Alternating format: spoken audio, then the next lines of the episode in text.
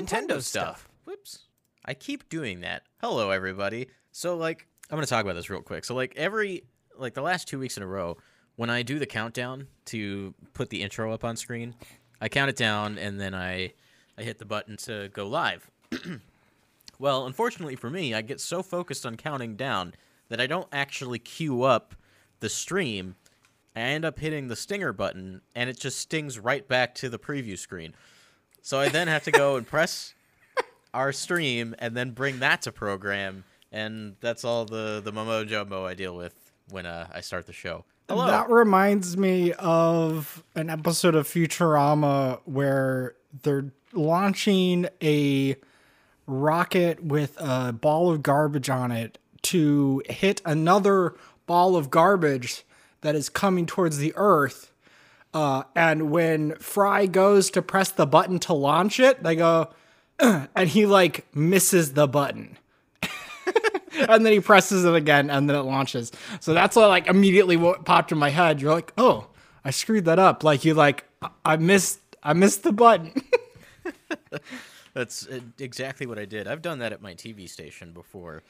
Uh, so like you know we're a CBS affiliate, so we have uh, CBS this morning that runs for I think an hour or two every weekday.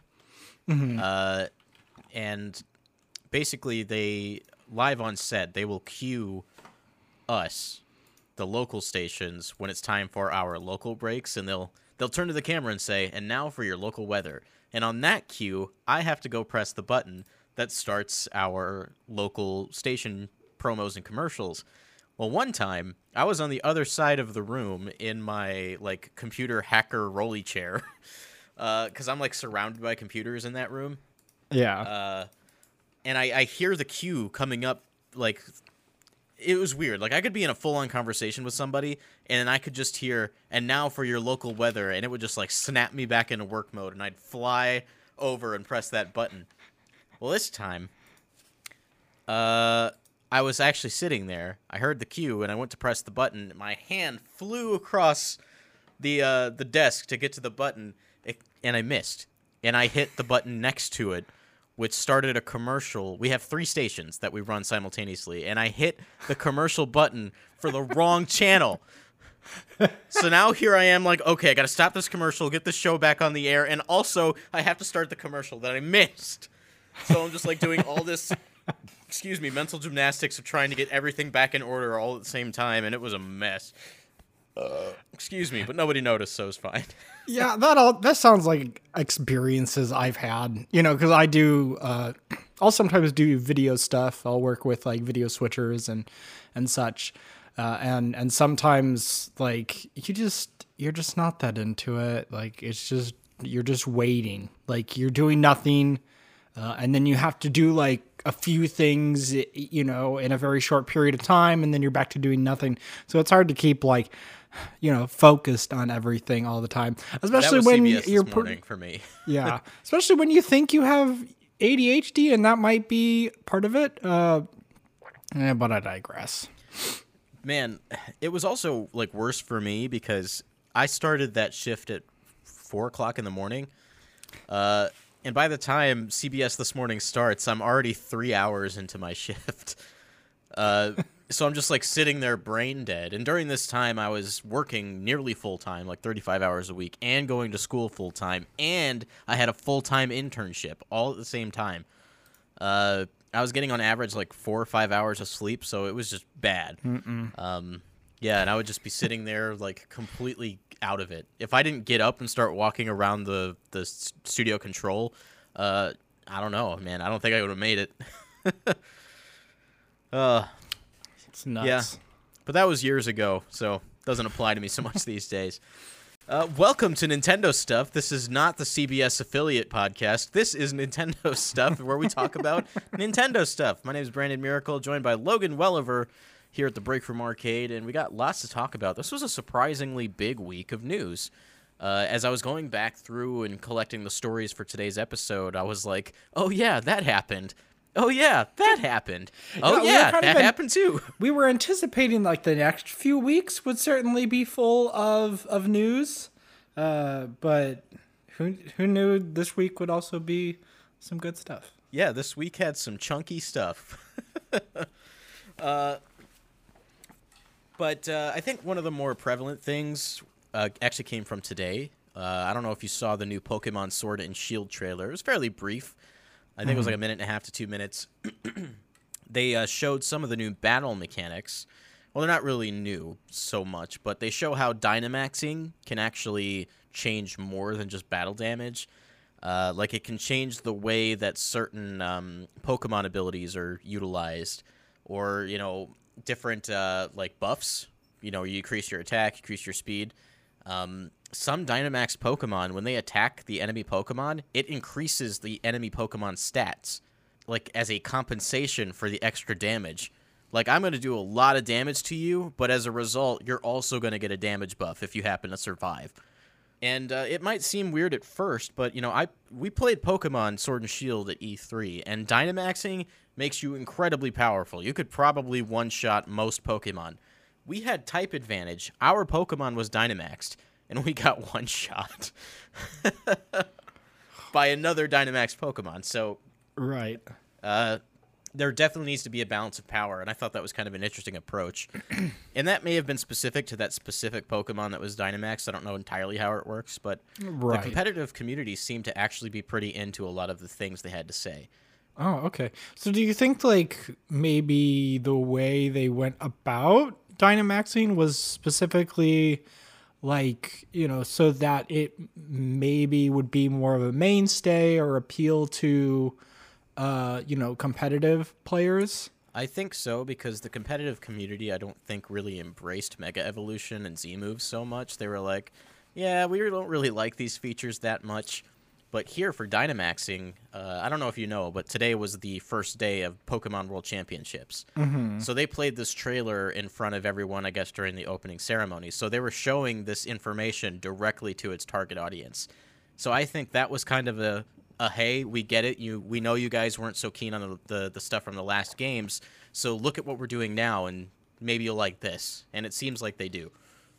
Oh, uh, fantastic. Because yeah, I mean, yeah, I you know from from what I've played of uh, the last two generations, like you know, Z moves and Mega Evolutions, like there was parts of it that were neat, but like overall they just kind of felt like gimmicks, like not really adding a lot of value or really, um, you know, trying to build on top of the gameplay that already existed. Just kind of like, oh, for this generation, this is this is the gimmick, and like I want less gimmicks. I want more mainstays. You know, yeah. more things that are really going to. Uh, enrich the gameplay, not just be some like something really like a flair.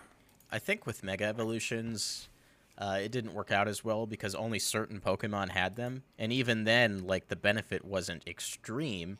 Um, some Mega Evolutions might change the type of the Pokemon you're using, and I think those are the best case scenarios. Like, you know, I'm using this Pokemon that's weak to the Pokemon I'm battling, but if I Mega Evolve, now I have type advantage, or you know, something like that. Right. Um, and then they took it a step further, like with Z moves, because Z moves were available to every Pokemon. It's just that certain Pokemon had like special Pokemon specific Z moves that I don't think mm-hmm. were more powerful, but just had unique animations. Um, here, every Pokemon can Dynamax. So like this, this is a feature available to every Pokemon in the game, um, which is also just inherently better for the competitive scene because now there's not going to be these specific Pokemon everybody is uh, specifically targeting because they have this exclusive feature. Uh, there is Gigantamaxing, which is more in line with Mega Evolution because it is specific to certain Pokemon. Mm-hmm. But again, I think that's more of the uh, like the cosmetic. We're just showing this off because it's cool kind of thing. So like this is the Pokemon specific Z move. Okay. Uh, that's the way I see it, and it seems to be that's the way the competitive scene sees it. Um, but it's just nice to have the Pokemon community actually be happy about something for once. Ever since the whole national Dex thing started, like yeah, the attention has always been on that. Uh, and for once, at least for a moment, the uh, the eyes were diverted to actually, you know, some good news for some people, which is great. Uh, you know, I'm not one of the National Dex folks. I understand why those people are upset, but like, you know, you got to look at all the new stuff Game Freak is doing. I don't think they're getting enough credit here. Yeah, I think it'll probably cool down if the rest of the game is like, you know, just really solid. Um, and then I could see them, you know, building up uh, the deck over, you know, the next gen or two. Just, you know, putting back in a lot of the Pokemon Yeah. that just aren't there anymore. And I think it'll be fine. I think people will get over it. By the end of the Switch's life cycle, whatever Pokemon game comes out, I'm fairly certain that game will have the whole roster. Yeah. Uh, and and even then, like you know, they're working with HD hardware now, so these can actually port forward, unlike the 3DS Yes. models. Uh, so ultimately, like once we're at the end of the life cycle of the Switch, and then all the Pokemon are in the games on the next system, hopefully, we'll be able to start there. Um, and not cause Game Freak to have to completely overwork all of their their company uh, to make that happen good on Game Freak for not doing that in the first place. Yes. As a matter of fact. so. Yeah, I mean, Nintendo overall, and obviously, like, you know, Game Freak's kind of separate, uh, still second party, but, um, but that kind of company culture, you know, that set of uh, companies tend to be, seems to be really, really good about not abusing their employees. Yeah. uh, so good on you, Game Freak. Hope to see some really cool stuff with Pokemon going forward. We're kind of in that phase with this cycle of Pokemon that, you know, every other week we're going to get a trailer. There's going to be one or two Pokemon revealed, maybe a new feature, and it's going to be like that all the way until launch. So uh, if you're a Pokemon fan, you probably have a lot to look forward to over the next couple months, including the games once they come out. Uh, speaking of Game Freak, I guess I'll skip ahead a little bit. Uh, they did apply for a trademark uh, for their game Town, which now has the name Little Town Hero, and They that's about it.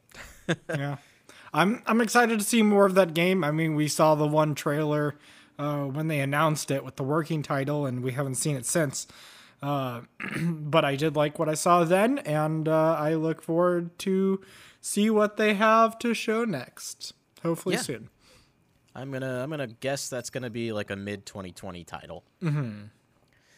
Uh, moving on, we got some a lot of neat stuff's happening on Monday, but let's start specifically what's going on with Nintendo. They've announced that they will be doing a Indie World Showcase, not a Nindy Showcase, an Indie World Showcase. I don't know why the name changed. I don't know if it has anything to do with Games Gamescom, but uh, this is like the third or fourth different name we've had for their indie presentation since they started doing them. Why all the Yeah, I don't- rebrands? I don't get it. Yeah, I don't. Well, and then maybe this is just a one-off, and they go back to the Nindy branding or whatever. Maybe they thought that was um, too corny or didn't really, um, you know, maybe the branding wasn't catching on like they wanted it to. Could be. I mean, I looked up Indie World just to see if it was already an associated name, maybe with Gamescom, and I mean, I was just flooded with news articles about the Indie World Showcase, so I wasn't able to Right. dig anything up. Um, but so correct me if I'm wrong. But that said, they've promised 20 minutes of indie titles that will be coming to Nintendo Switch, uh, and that is at 8 a.m. Central Time on Monday, I believe. Good. So I, I wouldn't expect a Cadence of Hyrule type announcement. I'm gonna guess Cadence of Hyrule type announcements are going to be, you know, few and far between. Especially since we just had Cadence of Hyrule come out like what last month or the month before. So yeah, I wouldn't count on that. I th- I mean, obviously it's still gonna be worth watching. Uh, we need to support our indie developers and especially the ones Absolutely. coming to I- Switch. And honestly, like indie developers are some of the most creative de- developers out there because they have to they have to stand out. You know, it's a crowded Yeah. field, and they got to do something um, good, and they have to make a good game uh, for again for people to really take notice. Uh, and man, I love my indie games. I mean, I have more indie games than I have first party games on my Switch. Um, and I mean, partially because they're they're cheaper, um, but also they're also really really good. Like I'm still looking forward to Samurai Gunn 2.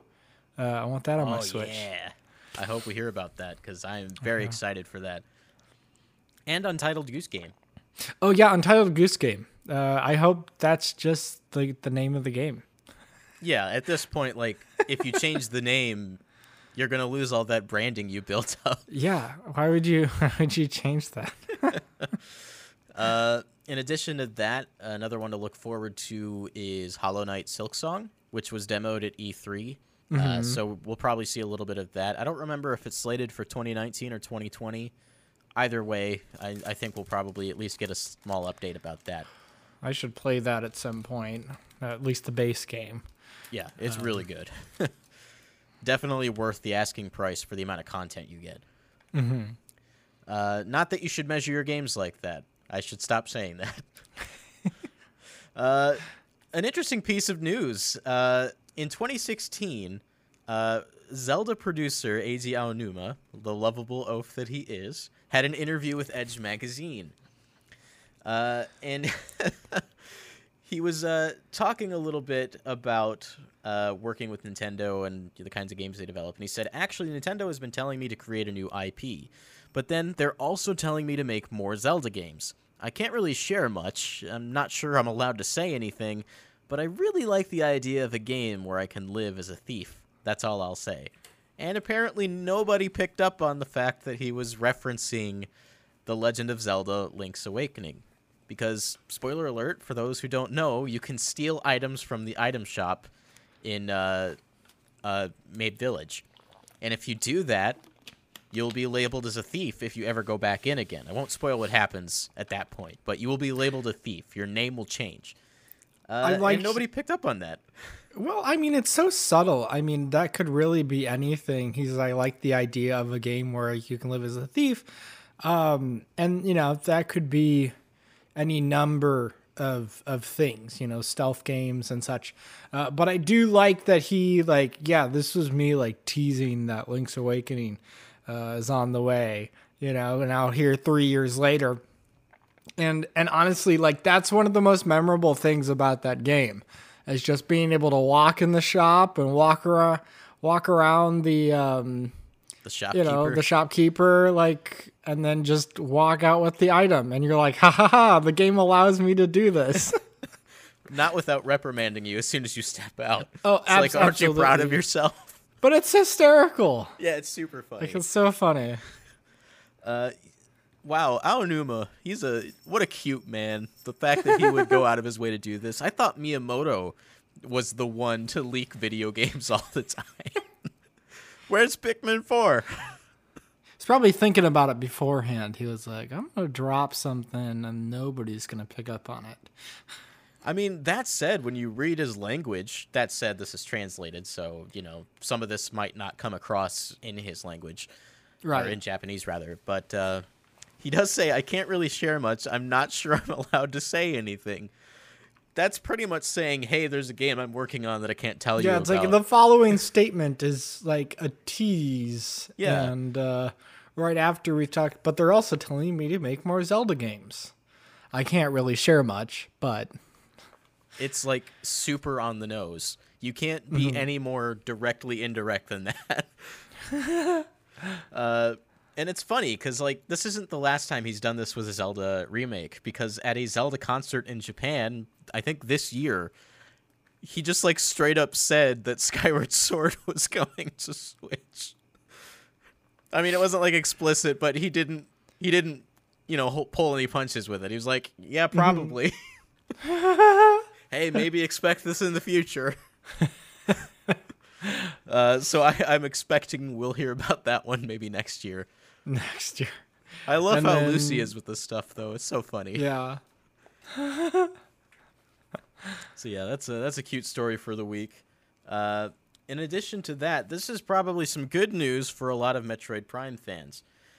We have learned that uh, from Video Games Chronicle, thanks to his work to point this out, that a lot of the games, a lot of Metroid Prime 3's core team is still at Retro Studios. And I don't know where you stand on this, but I think Metroid Prime 3 might be the best entry in the series.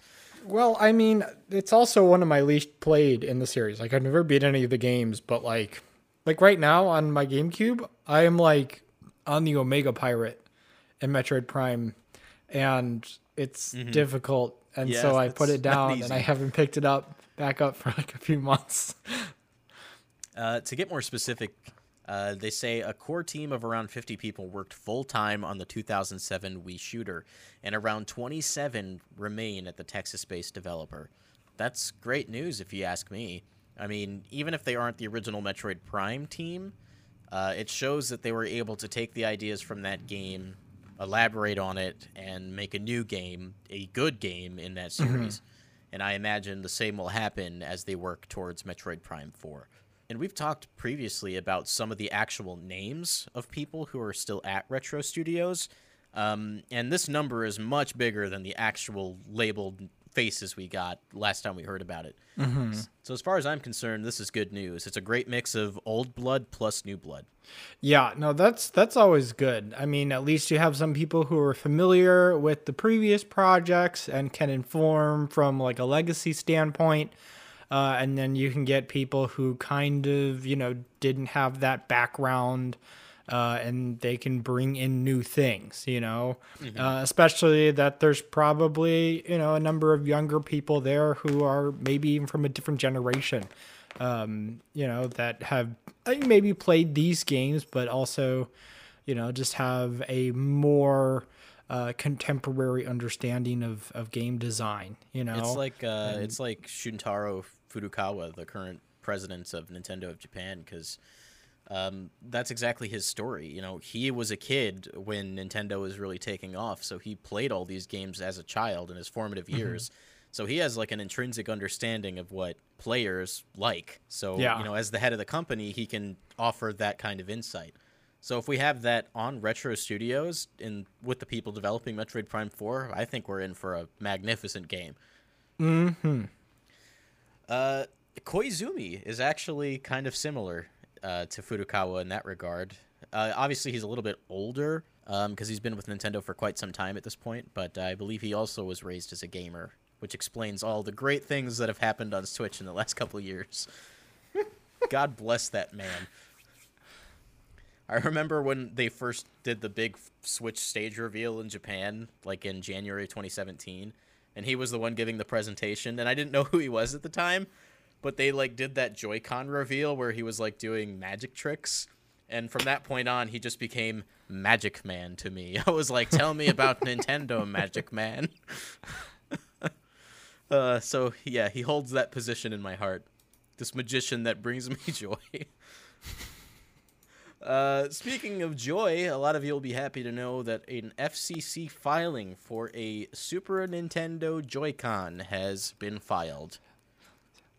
I don't think any of us are particularly surprised by this, but it's great to know that it's finally on the way. yes, yes, yes, yes.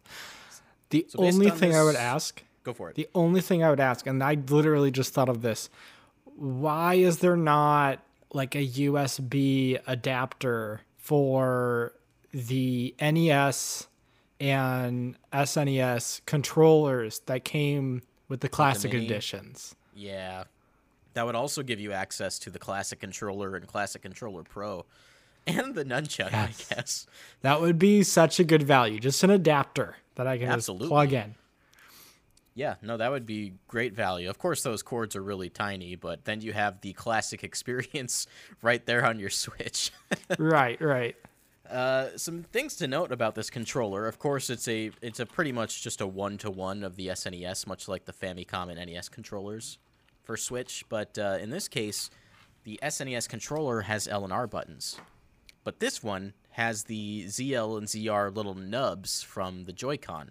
And I've seen some people being worried about that, but I mean, I, I have a feeling like this is going to come with some kind of like wrist strap grip thing that the uh, actual Joy Cons have that have the, the the buttons that kind of press down on ZL and ZR.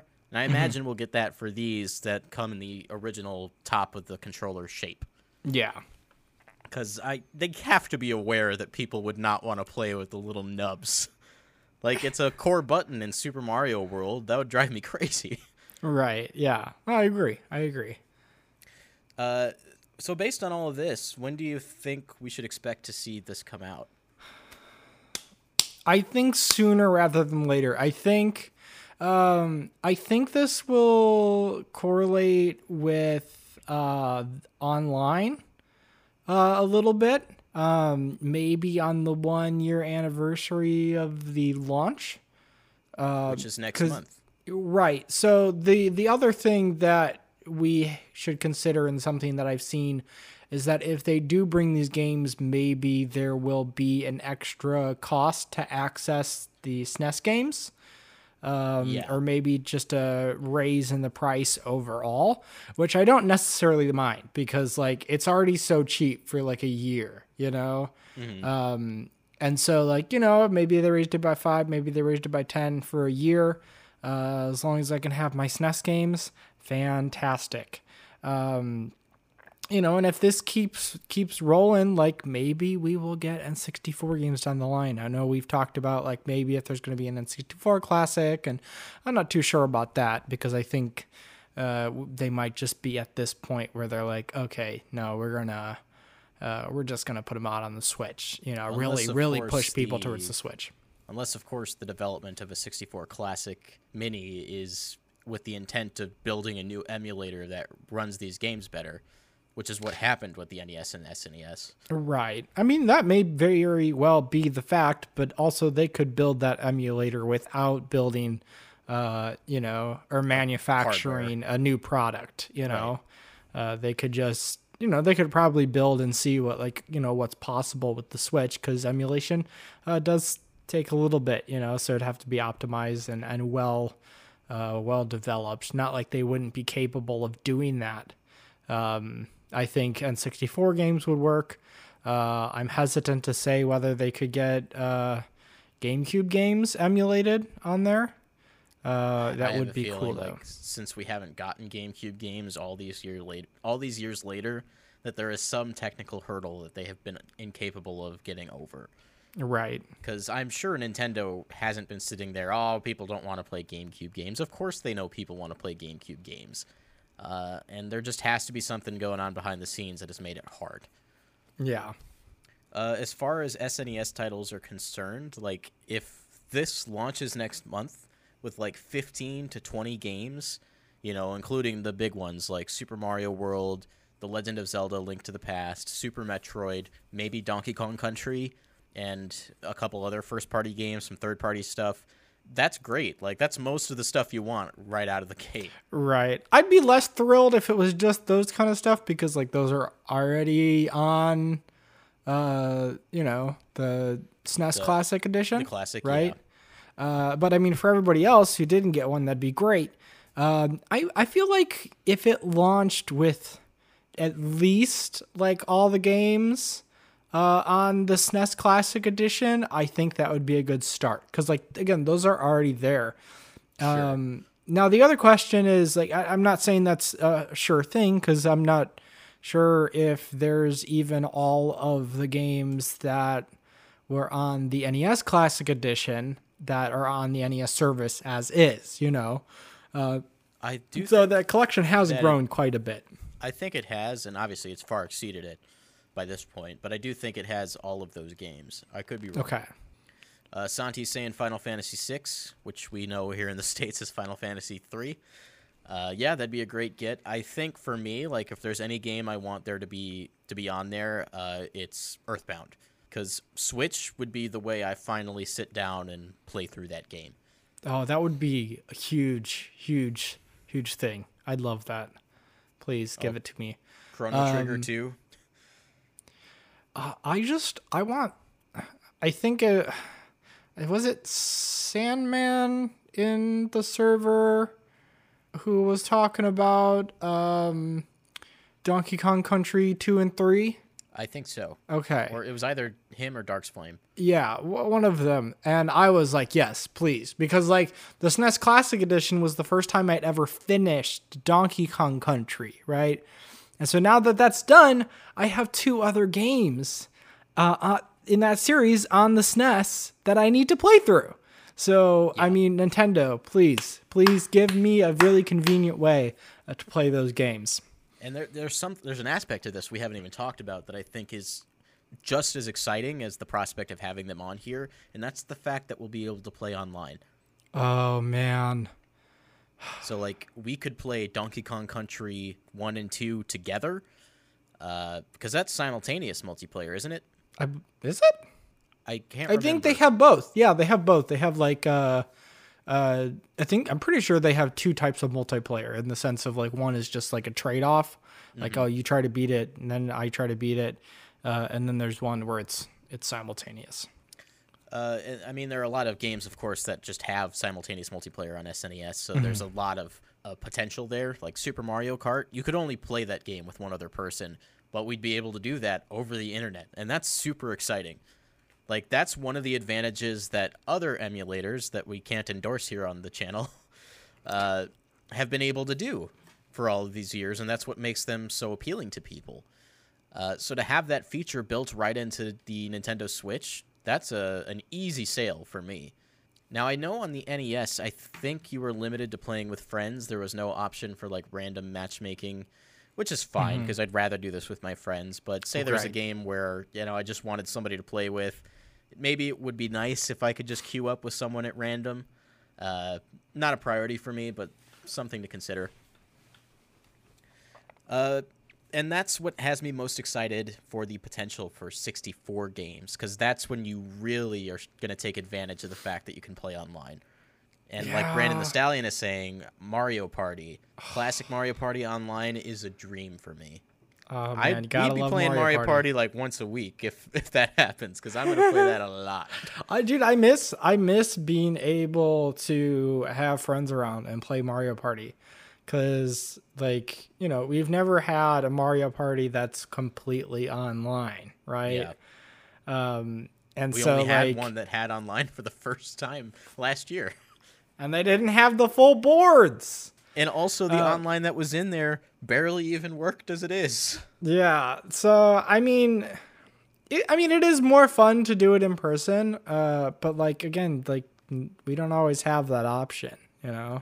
It'll be different Um, for us here in the next couple months, but uh, if I'm thinking about this as like a year ago, us like this is a priority feature. hmm Absolutely. Uh, so yeah, I, I I'm a- in agreement with you. I think SNES games are much closer than people might think, and next month on the anniversary of online would be a great day to do it. Hopefully, we don't have to wait an entire extra year to get whatever's next, if there is a next after this. Yeah. Please be next after this. don't stop there, because Yeah, you know, please. I, I feel like what they're what's going to happen is they're going to start rolling these out, and then they, obviously they're going to drop a few every month and uh, in sets of twos and threes, kind of like uh, NES Online. And then, like at at a certain point, like NES will fizzle out, and they'll stop uploading NES games because maybe there's no more like worthwhile ones to upload, I mean, for or, all or maybe know, at that might point it they might even come again? stop like when SNES starts. That might be the cutoff point too. Yeah, but that would be stupid because you know, I depending on Yeah. like what games are, are still available to put on there and what they can get licenses to if they still need licenses for like certain third party games. Um, you know, uh, but there's also probably only a certain amount of NES games that are are really worth putting up on there. You know, That's more or less what I was getting at because I think we've already well hit that point. you think like, there's just a bunch ago. of cruddy ones from here on out.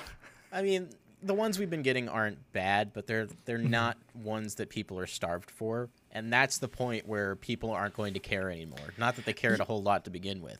Right. Yeah. I mean, we already have like a lot of the really core titles. Like, I love the fact that I have access to like all the main Mario games on the NES and Lost Levels, uh, which Yeah. is obviously one of the main Mario games. Um, I have access to Zelda and Zelda 2. Um, there's just a whole host of uh, games that are like of the ones that feel like are they're worth playing because I feel like NES, um, you know, it was still a time when we were coming out of a time when uh, you know everything was just made super cheaply and they had to find ways of uh, rekindling the market, you know? Yeah, because that was Um, the recovery period from the game market crash. Right. And then also the limitations of the console itself. There was only so many possibilities you you could Mm-hmm. go with, you know, like every game was a platformer essentially. Um, a obviously that's a bit of high s- There, there was a time when Super Mario Brothers was going to be the very last game developed for the NES. I mean, we know how that went, but yeah, it was a different world Yeah. back then. So, uh, you know, obviously we have like all the Mario Bros. games, which are all great games. Like, of all the games you'd ever want to go back to that are actually decent and actually good, like those games, fantastic. Um, you know, even like the original Zelda and Zelda 2, like, there's some jankiness to those. Like, I feel like Zelda didn't really, really get really good until the SNES with Past, Link's yeah. Awakening. Yeah, Link to the Past. Uh, So- I mean, if you ask me, I know people, you know, like to poo on Zelda 2 a lot. But if I'm if you if you ask me which game I'd rather play between Zelda 1 and 2, it's going to be Zelda 2 every time. Because Right. Zelda 1 is just, you know, a lot of the games on the NES don't hold up because they were in a very, you know, premature developed state. Yeah, uh, very- developed in a few months Yeah. and people Really still it out. primitive. Yeah.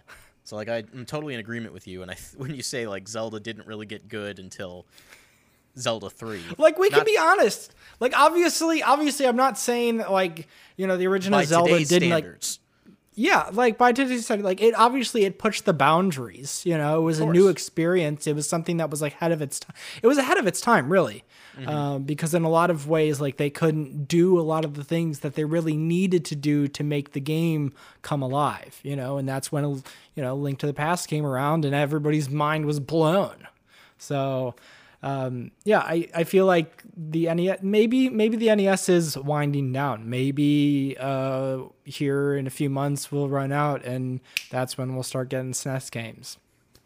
I, I mean, I'd love to see it. And while you were talking, excuse me, I thought of one more SNES game that I think we've had leaked in the past with the, uh, excuse me, sorry, that the because there's emulators that were found on the Switch a while back. One of them was the SNES emulator, and then I think there was two more. Um, but one of the games listed for SNES was Super Mario All Stars, and that is my favorite way to play that entire collection of games. So I really hope that's there. Hopefully at launch, because man, those games look fantastic in that remake. So please give me that. Uh, moving on from SNES, uh, we should talk a little bit about Gamescom. We can be fairly brief about this since it's kind of all a mystery, but Right. uh, God bless Geoff Keighley and all the work he's doing uh, because they're having a presentation on Monday at 1 o'clock Central Time.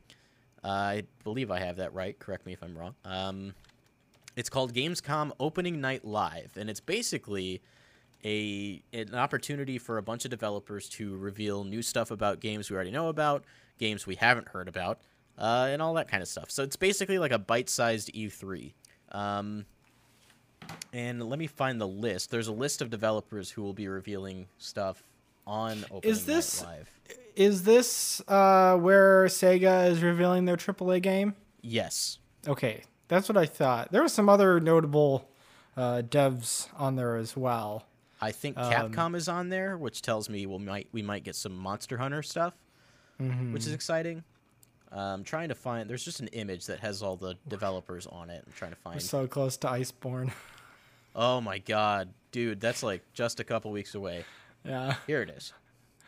Uh, 2K, Activision, Bandai Namco Entertainment, Bungie, Capcom, EA, Epic Games, Google Stadia, uh, Deep Silver, Private Division, Sega, Square Enix, Sony Interactive Entertainment, THQ Nordic, Ubisoft, and Xbox Game Studios, and more. And it's a Okay, two-hour yeah. show. Okay, I, I imagine we're gonna have some fairly large announcements there. I mean, obviously we're getting a AAA title from Sega. which Um, they teased today on their Twitter account. Oh, Uh, it was they? a GIF of a heart monitor, of a pulse, which tells me it could be a new entry in the Trauma Center series. Yeah, that's what I was thinking. oh my god, that would be amazing. I've never played those games, but I've always wanted to. I, I can too. remember back in the days of the Wii, um, that you know, my mom obviously wasn't a gamer. Uh, obviously, wasn't a gamer. I don't want to discriminate against older ladies who might be total gamers. Sure. Um, but uh, I, but I remember her seeing like trauma center, and you know she got her degree in nursing, and she was like, "Oh, this seems like a game that I'd really enjoy," uh, and I'm kind of upset that we never got around to actually getting it. Um, Oh, so yeah, that's there's so sad. yeah, if there's a if there's a new trauma center game, dude, I'm all for it. and it's so cool because like Trauma Center isn't traditionally like a AAA game, so I'm just like sitting here imagining what a AAA Trauma Center would look like. Uh, it's like a us- full blown like RPG. It's usually like a visual novel mixed with, uh, you know, actual operation gameplay. So, uh, who knows? Might maybe it'll be like Persona Five level. You know, you're walking around the hospital, actually interacting with patients, that kind of thing. That'd be cool. I would really like yeah. that. Uh, something else to note uh, with the Sega thing is the um, actual address of the the URL. Um, it's hmkd.sega.com. HMKD? Yes. HMKD.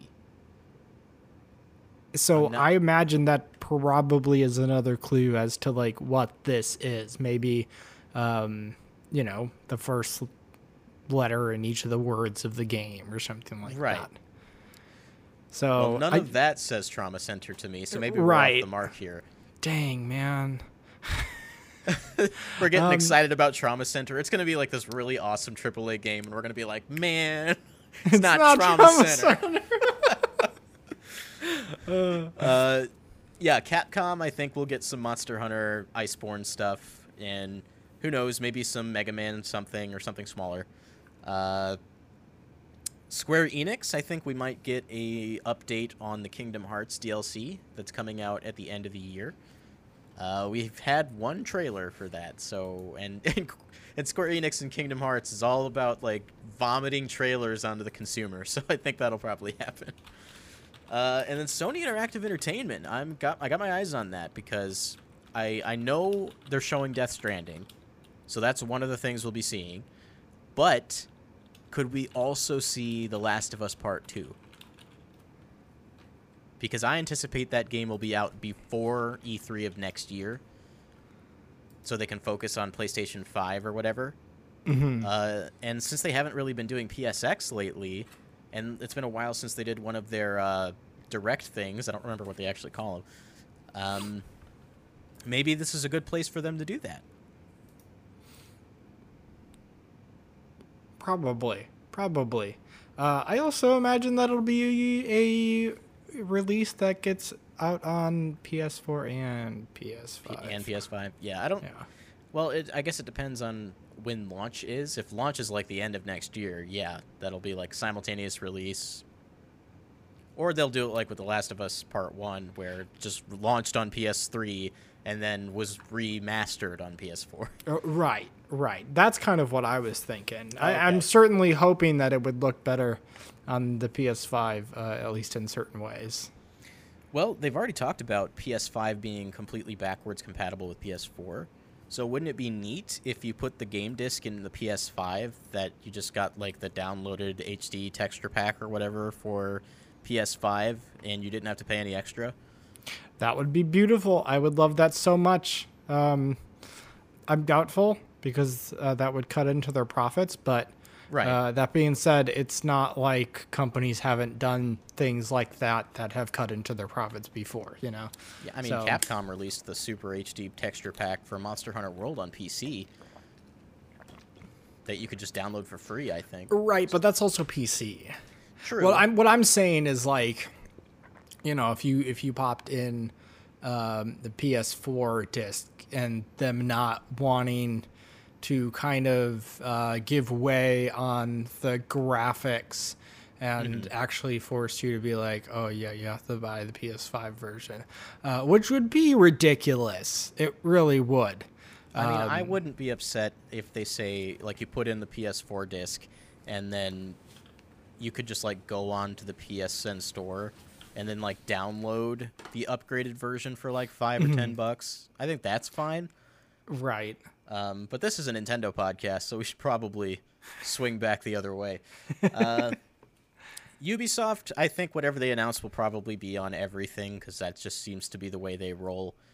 Uh, that said, Greg Miller and his wife were invited to Ubisoft's Toronto studios, I think, to get a sneak peek at the game they're working on. And then he posted a picture of Sam Fisher's mask. Oh. So this could be the Splinter Cell game we've been hearing about, which seems like forever at this point. Uh, Splinter How Cell long has it been since they've had a Wii U. That's the last Splinter Cell? I think it was Blacklist, yeah. Oh, this one better be good. Because I'd So- love to get back into those games. I remember playing those games on the GameCube, and man, of all the stealth games, like those were those were a lot of fun. I'm more of a Metal Gear guy myself, but uh, yeah, there's I've played Blacklist obviously, and I really enjoyed that. So I'm excited for this. Uh, I hope that this game also ends up on Switch. Like Blacklist also got launched on Wii U, so there's a possibility. I think Splinter Cell even had a 3DS game. It was a remake of one of the older ones, so maybe. Yeah, we're we're getting Doom Eternal on the Switch. yeah. like if there's a will, there's a way. Uh, and then from the other developers, I don't really have anything in mind, but I'm sure that there will be plenty of Nintendo Switch to come out of this presentation. So, uh, if you're a Nintendo fan, if you're a video game fan, I highly advise you watch this. It's a show put on by Geoff Keighley. The man is a godsend, uh, and he knows how to put on a good show. And there's a lot of great developers on this list, so there's a, probably a lot to look forward to. So on Monday we have the Indie Showcase or the Indie. Look at that, calling it Indie Showcase. The Indie World Showcase plus Gamescom later that day. So there's a lot of Nintendo news to look forward to. It's gonna be a big day. Uh, and I guess while we're on the topic, Logan, you and I have talked about this a little bit, little bit, and you even prefaced this at the beginning of the episode where we said we've been anticipating in the next few weeks that the news is going to start rolling out a little bit. Uh, and one of the reasons for that is because I think in the next like three or four weeks will be uh, our next Nintendo Direct. Last year they did a Direct in September, and it was a fairly meaty one, if I recall. We had a Smash character revealed. I think that's when they announced Luigi's Mansion, if I'm not mistaken. Um, yeah, I think that was everything big that still hasn't come out yet. Uh, but that said, like this could be a big direct. Uh, we might get a little bit of Animal Crossing. We might get a little bit a tease of what's to come in 2020, though I wouldn't expect a ton of that until the December direct or the holiday direct, January, whatever yeah, it I would I would imagine that would be closer to the end of the year. Yeah, but I mean that said, I I expect there to be a lot of stuff to look forward to that we don't even know about yet. Uh, this could also be the opportunity for them to tell us about SNES games. That'd be a great place to do it. I mean, You you said Animal Crossing, and I just like spaced out. I tunnel like, visioned that.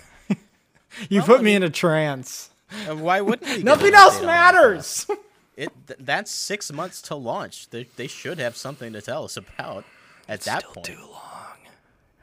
Right, but I'm just saying purely from a news standpoint, it makes sense Yeah. to talk about it there. Right. No, absolutely. It doesn't have to be anything substantial, nothing huge. Uh, we could even get a tease at who the next Smash Brothers character is, if not just get that revealed outright. With maybe a date put on Banjo, because Banjo could come out anytime in the next month and a half, I think. Uh, I, I know they said fall, and fall is like late October, isn't it? Um, yeah, yeah. I don't think it'll be that long. That just doesn't sound right to me. September twenty second. Oh, actually, Right, when you- fall starts. You, might be right because uh, fall fall starts on September 23rd. I was way off base. Oh, does it start on the twenty third? Okay, I revised it to the twenty third because I was. no, I like, think you're right. sure. I think Sunday's the day because didn't they release Hero on a Sunday? Yeah, but that if it's not actually the fall, then why would they release it? Unless they're not looking at it that rigidly, you Didn't know. wasn't Piranha Plant supposed to come out in April and it came out like the night before April, or was that Joker? For the Smash Um, characters, they've up to this point have been kind of ahead of schedule on launch. No, because I thought Piranha Plant came out in like February. I might be thinking of Joker then, but one I of them might- came out like yeah. the day before the window of when they were supposed to launch. I forget which. You're one. right. You're right. It might be done a little bit sooner, but and so I, you know, it really once September hits, um, you know, is when we all start to get real antsy. Um, Yeah. But we also just got Hero, so it might be a little bit longer. It could be. Um, that said, like I'm thinking this direct is like a month away, and I think that's enough time between Hero's launch to reveal the next character be- and to also maybe launch Banjo. Um, it's just like if you look at it, if they announce the next character in mid-September, uh, that leaves f- what five months until their deadline of February 2020. So the next character I would assume would be released or announced rather in the holiday direct to then launch in February, and that would keep things on a pretty consistent schedule. Mm-hmm. Because uh, you know they want to space this out appropriately, so it doesn't feel like there's long droughts between the content drops.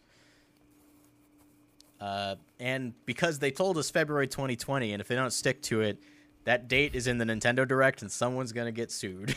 There'll be a Uh, whole lot of angry gamers online. Santi says Plant was late January. Plant was supposed to be February, and it came out in January. That's what I was Yeah. thinking of. Uh, so yeah, that's kind of what I'm thinking in terms of the content drop for Smash, uh, all the way through the last character. Uh-huh. That's kind of the way I see it. Um, if, if Nintendo was on that list of announcements for Gamescom, maybe they would just do it there. Who knows? maybe they do have something to show. I doubt it, but you never know. Okay, I think there's just a few more things to talk about before we wrap up. Uh, Bubble Bobble 4, Friends, for Friends, is coming to Friends. Nintendo Switch. This is a sequel to the arcade game Bubble Bobble. Has there ever been a sequel to Bubble Bobble? I don't believe so. Bubble Bobble, came out in bubble, bubble. 1986. Sequels, let's see. Okay, there's Rainbow Islands, the story of Bubble Bobble 2 in 87. Uh, Bubble Bobble Part 2 on the NES and Game Boy in 93. Bubble Bobble 2 on the Sega Saturn. Bubble Memories, the story of Bubble Bobble 3 on arcades in 95. It seems like mostly just spin offs. Yeah. Bubble Bobble 4 would be like a proper sequel to Bubble Bobble. But I guess the 4 is also a pun because they have Bubble Bobbles 1, 2, and 3, and they don't have a 4 yet. Mm-hmm. But I don't think it's being framed as the fourth game in the series. Right. uh, Well- so yeah, that's on the way. Neato. What a what a weird weird title just to be like, hey, this is a thing. You guys remember this one, guys? have you ever played Bubble Bobble? I don't think I have. It's a fantastic co-op arcade game. Uh, Okay. you play as a little dinosaur dragon looking guy and uh, he shoots bubbles out of his mouth and you basically have to attack all the enemies by trapping them in bubbles on a little single screen platform stage and you could play it with a friend and the two of you could cooperate and do it together One's bubble and one's bobble. i it's bub and bob Bubby and Bobby. their official names are bub and bob uh, well, but yeah oh wait. Okay, whatever. It's all the same. Uh, so yeah, I think this is actually a game you might want to keep your eyes on, because it could be a great just co-op game, play with a friend. Probably not super long, but probably a good time. So yeah, that's uh, one for the strange news category. uh, and lastly, Shantae Five has gotten its official name. It's Shantae and the Seven Sirens.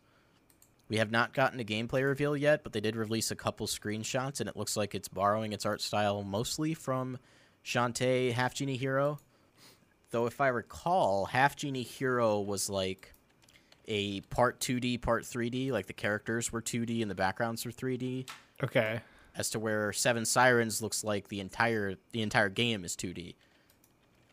And it does use like a hand drawn looking art style. Yeah, Half Genie Hero had 3D backgrounds. Okay.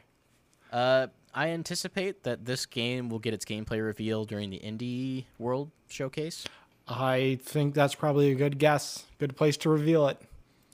I mean, that opening cinematic we got to see was gorgeous. So I'm I'm highly anticipating this game. And the only Shantae I've ever played is Shantae and the Pirate's Curse on Wii U, and I loved it. Uh, I don't know why I never like actually actively went back to try and play some of the other ones, but uh, yeah, this will be an exciting game to see once it's on the way.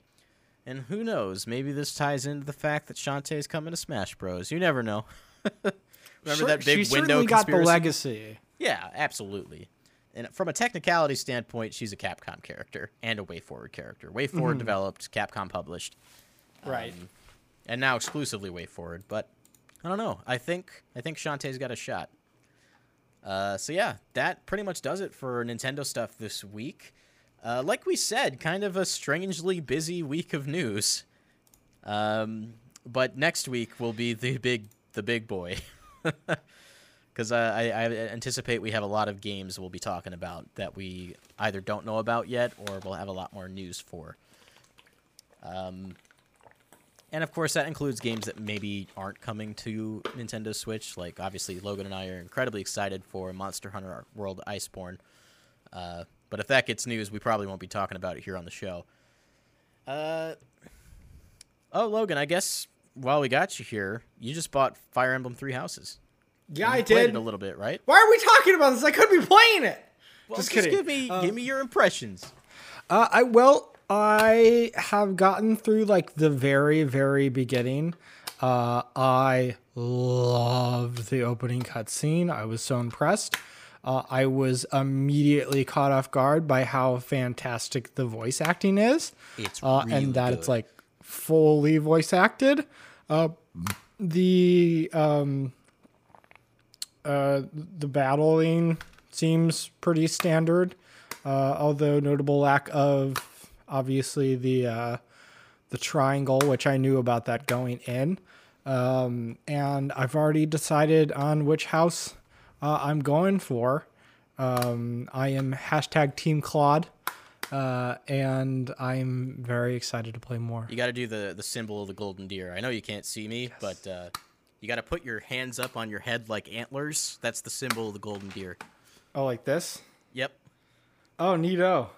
So uh, I don't know if you follow Joe on Twitter, uh, the voice actor for Claude, No, but uh, he has a can- he had a campaign going because there was a an article on Polygon about how the Black Eagles Edelgard's house was the the most um like the the most selected. And he he basically made a meme video on Twitter talking about how this was inex- unacceptable and he had like three or four things that the deer house needs to be doing in order to combat this uh, and one of the things was the secret symbol which is to put your hands up to your head to other people not say anything because only true golden deer are going to know what it means Oh, of course. he was listing off places you have to do it, which included restaurants, I think grocery stores, and most importantly, other monasteries.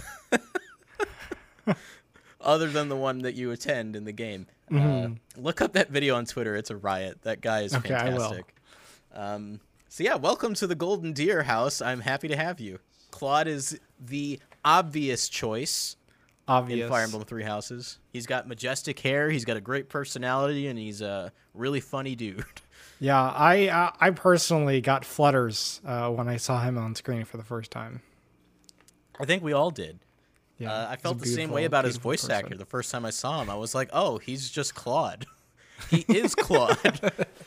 That's why they picked him. They're like Mm-hmm. this. He looks like he would sound and sounds like this character should.